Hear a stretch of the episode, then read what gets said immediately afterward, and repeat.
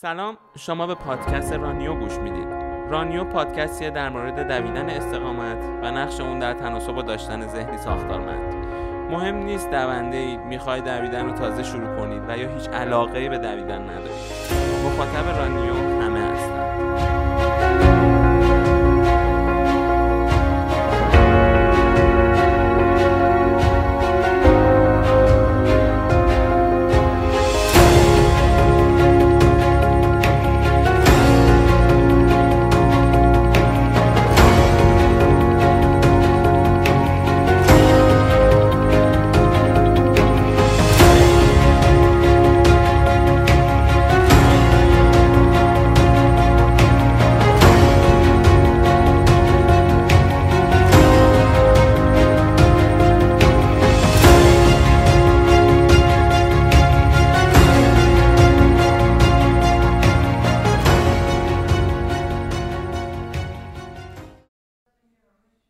خب دوستان و علاقه‌مندان پادکست، این اپیزود قراره در مورد کلیت پادکست رانیو، هدف و برنامه اون، همینطور مسیری که قراره طی کنه باشه. اسم من سهرابه. معتقدم کارهایی هستن که کمک میکنن آدم به اون درک لازم برای اینکه احساس نیاز کنه تا ذهنی ساختارمند داشته باشه برسه. کارهایی هستن که معمولا زمان برن و بدن رو درگیر میکنن. یکی از بهترین مثال‌ها برای خود من دویدنه. دوی استقامت به معنای درستش اولین مرحله تو شکوندن کلیشه ها و آزادسازی ذهنه. توی دوی استقامت دیگه زود رسیدن و بردن و اینا معنی نداره. فقط باید رسید. بعد برای این رسیدنه باید سختی کشید و باید حدودی که ذهن برای بدنمون ساخته رو جابجا کنیم تا ذهن رو سر جای خودش بنشونیم و بهش ثابت کنیم که از اون چیزی که فکر میکرد قوی تر هستیم. دوی استقامت میتونه به نسبت هر آدمی هم تعریف متفاوتی داشته باشه. یعنی مثلا 5 کیلومتر، 10 کیلومتر، هاف ماراتون، ماراتون و مسافت‌های بیشتر از 42 کیلومتر که حالا بهش میگن اولترا ماراتون، همه اینا رویدادایی هستن که میتونن برای ما دوی استقامت تلقی بشن، برای ما بسیار چالش برانگیز باشن و ما با شرکت توی اونها یا حالا توی مسابقات یا برای خودمون میتونیم به خودمون نشون بدیم که مشکلات قابل حلن و افکار منفی یه سری موانعن که انرژی آدم رو هدر میدن. حالا چرا میگم توی دعای استقامت میشه دید؟ چون اینا به نسبت کل زندگی خیلی سریع اتفاق میفتن، سختن و توی تمام لحظاتی که داریم این رویدادا تجربه میکنیم در واقع داریم با ذهنمون کلنجار میریم. هی داریم فشار میاریم به خودمون، میگیم برو ذهنمون، بدنمون ازمون داره میخواد که خب بس دیگه تمومش کن، دیگه نمیتونم، دیگه خسته شدم. ولی اون ساختاری که ما برای ذهنمون ساختیم و خودمون رو براش آماده کردیم تا تو اون رویداد شرکت کنیم، ما رو به جلو هدایت میکنه، نمیذاره ما متوقف شیم. خب در این راستا و برای ساختن این ذهن نقش پادکست ما چیه؟ میگم ما چون من با کمک نادا همسرم این پادکست رو درست میکنیم. نقش ما کمک کردن به شما با گفتگو با آدمایی که تونستن این ذهن قدرتمند رو بسازند، استفاده از یه سری منابع معتبر مثل وبسایت‌های اینترنتی یا پادکست‌هایی که در مورد فیتنس و مایندست هستند. مایندست همون در واقع فیتنس ذهنه. برای ساختن عادت‌های خوبی که ناشی از گرفتن رژیم‌های غذایی، ورزش و روابط عاطفی خوب و ایناست و یک سری قسمت‌ها هم می‌تونیم به پرسش و پاسخ اختصاص بدیم. من خودم نه دکترم نه نویسنده مطرحیم. من فقط کسی هستم که در زمینهایی که تو بالا گفتم چند سالی دارم رو خودم کار میکنم، یه 2-3 سالی هستش. تونستم اولا وزنم رو به مقدار زیادی کاهش بدم. مدت‌ها تمرین خونگی، فکر میکنم یه 2-3 سالی هست، از مهر 95 شروع شد که اینا رو روزانه انجام میدادم. وقتم رو صرف اینا میکردم، 45 دقیقه تو روز. و کاری که حالا این تمرین ها با من کرد که الان اینجا ازش ذکر کردم اینه که باعث شد ورزش جزئی از روتین زندگی من بشه. یعنی من خب توی ذهنم این بود که من وقت ندارم برای ورزش کردن قبلش دیگه. مثلا فکر میکردم که چون من باید یه سری کارهای دیگه بکنم که اونا اولویت های من هستن و اونا رو هم خیلی اونجور رضایتمندانه بهشون نمیرسم، پس دیگه کلا اصلا وقتی ندارم برای ورزش و ورزش کردن برای آدمایی که وقت زیاد دارن. این چیزیه که خیلی از ما شاید توی ذهنمون هست، نه اینکه حالا بهش اقرار کنیم، ولی پس ذهنمون اینه که اونا که میبینیم دارن ورزش میکنن کار دیگه ای نمیکنن و فقط وقتشون رو گذاشتن صرف این ورزشه میکنن. ولی این ویدیوهایی که روزانه من میذاشتم و از روش ورزش میکردم که میگم طولشون هم نیم ساعت بود یا مثلا فوقش 45 دقیقه، باعث شد که چون زمانش کم بود من نتونم بهانه بیارم و با انجام دادنش دیگه عادت هم شد که ورزش روزانه بخشی از برنامه زندگیم بشه. بعد حدود 2 سال که اینا رو انجام میدادم و بدنم به یه آمادگی نسبی رسید، قبلش چربی زیاد داشتم، بدنم آماده نبود. با انجام دادن اینا خیلی بدنم، اولا که وزن زیادی کم کردم و بعد بدنم خیلی بهتر شد وضعیتش. بعد به عنوان اولین چالش یه دونه فول ماراتون رو تموم کردم. این چالش ها که مثلا حالا یا ماراتونه یا هر چالش دیگه‌ای که میتونیم خودمون برای خودمون تعریف کنیم، تعریف کردنش یا شرکت کردن توش و انجام دادنش در نهایت خیلی مهمه، چون باعث میشه که شما ذهنتون قوی تر بشه و بفهمید که کارهایی کردید تا به یه حدی از پختگی توی یه چیزی برسید و بتونید یه هدف تعریف کنید و اون هدف رو انجام بدید. برای همین این چالش ها انقدر میتونن کمک کنن به شما توی بهتر زندگی کردن که حالا در ادامه باز بیشتر در موردش حرف میزنیم. الان هم که دویدن توی شهر و کوه جزئی از برنامه هفتگیم هستش و دیگه این که پادکست های مرتبط به این قضیه رو همینطوری که گفتم زیاد گوش میدم و سعی میکنم مقاله های علمی از منابع جهانی رو هم زیاد مطالعه کنم و کلا دوست دارم چیزایی که یاد میگیرم رو شیر کنم تا بقیه هم استفاده کنن، یعنی هدفم همینه. حالا یه هدف دیگه ای هم که دارم، یکی از کارهایی که در واقع میخوام بکنم اینه که یک سری آدم‌ها هستن که توی زمینه تغییر خودشون و تاثیرگذاری روی اطرافیانشون خیلی سرآمد هستن، یعنی خیلی موفق بودن توی این قضیه. من دوست دارم که دعوت کنم ازشون بیان قصه این که چجوری به این داستان رسیدن که تونستن هم خودشون رو تغییر بدن هم دیگران رو برای ما تعریف کنن. من خودم واقعا خیلی دوست دارم اینو بشنوم و فکر میکنم خیلی های دیگه هم هستن که علاقه‌مندن این چیزها رو از زبون کسایی که تونستن انجامشون بدن بشنون. و فکر میکنم که کلن پرداختن به این مسائل توی محتوای فارسی جاش خالیه.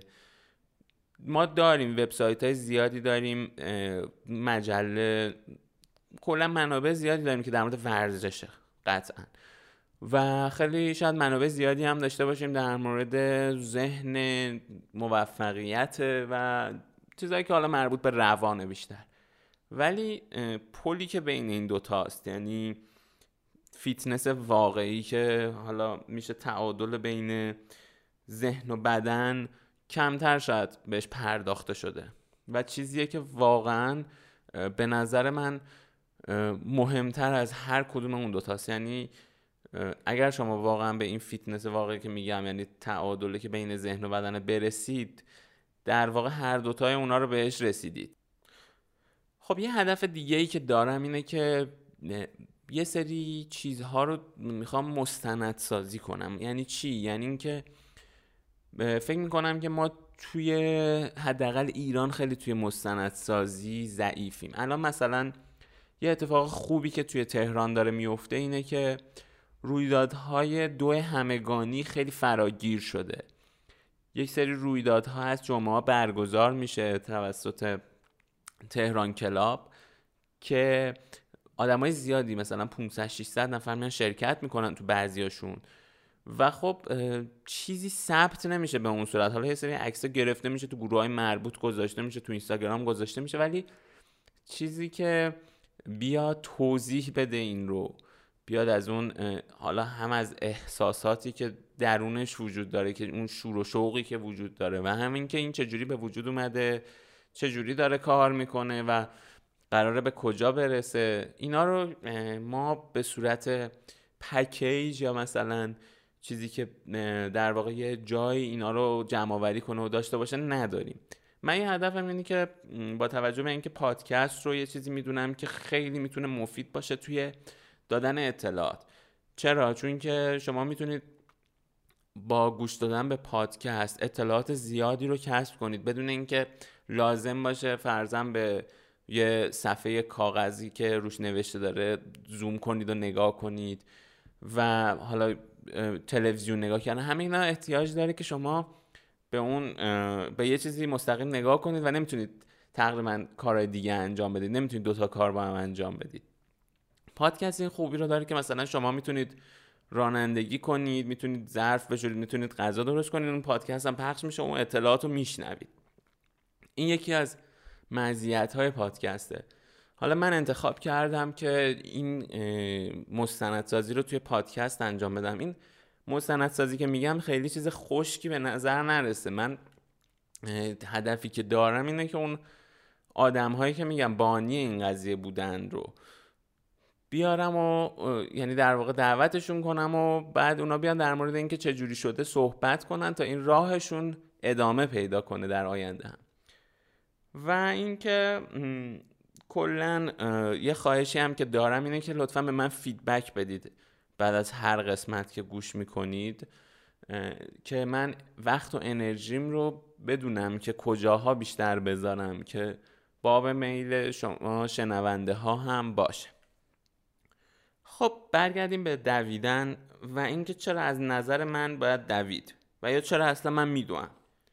وقتی که توی اینستاگرام یه روزایی مثلا یه استوری میذارم که نشون دادم که رفتم مثلا کوه دویدم صبح یه روز کاری قبل اینکه برم سر کار، از اون حال هواش فیلم گرفتم گذاشتم، حسی که داشتم یه سری براشون خیلی شاید مثلا عجیب باشه یا بهم میگن دایرکت میزنن میگن که چه جوری مثلا حوصله داری یا مثلا چقدر اراده داری، یعنی ربطش میدن به اراده، به این که من حوصله دارم اونا ندارن و این چیزای دیگه.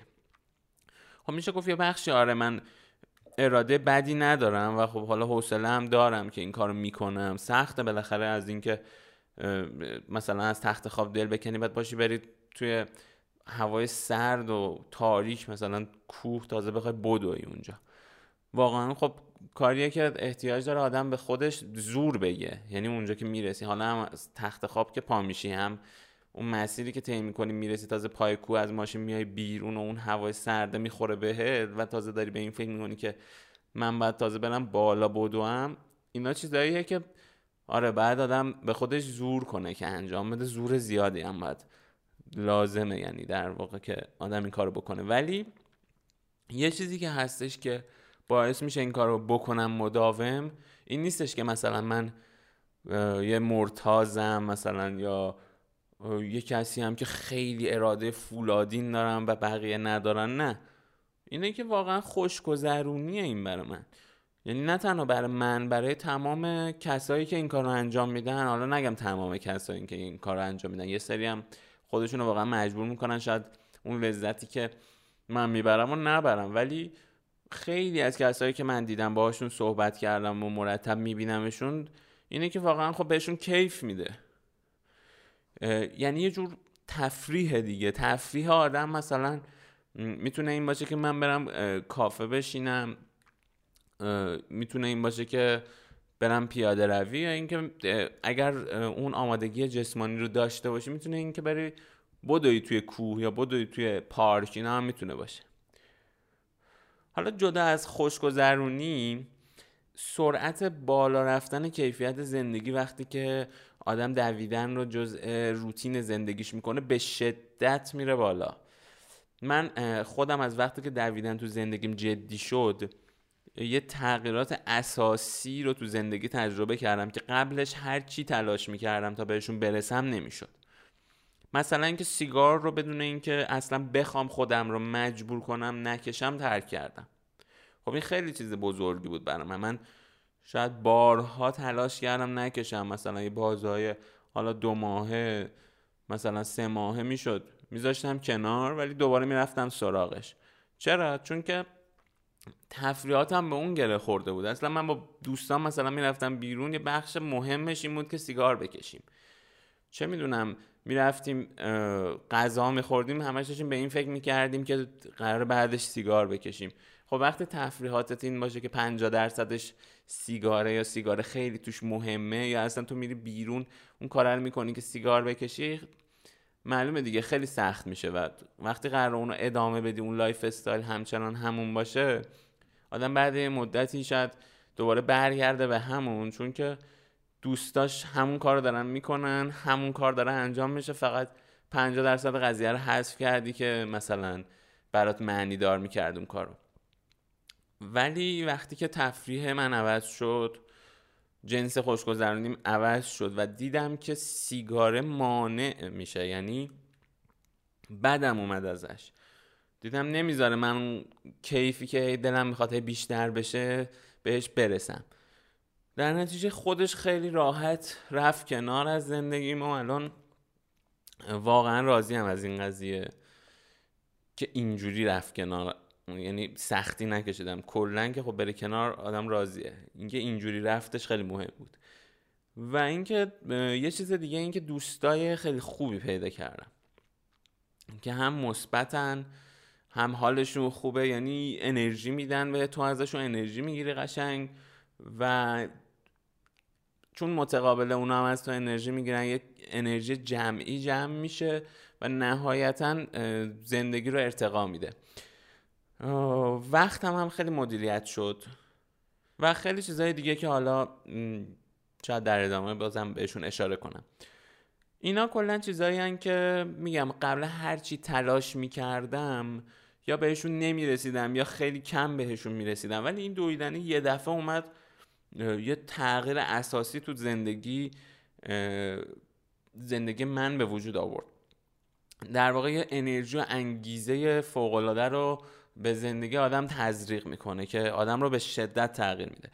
من قبل دویدنم خیلی فعالیت‌های زیادی رو کردم، تجربه کردم، حالا فعالیت‌های مثلا فرهنگی بوده، فعالیت‌های ورزشی بوده، ولی میگم این اصلا یه چیز دیگه است واقعا، نه تنها برای من، برای هر کسی که خودشو گذاشته تو این وادی اینجوری بوده. و اینکه انقدر تغییر هم محسوس و ارضا کننده است که شاید اصلا جهان بینی آدم رو تغییر بده.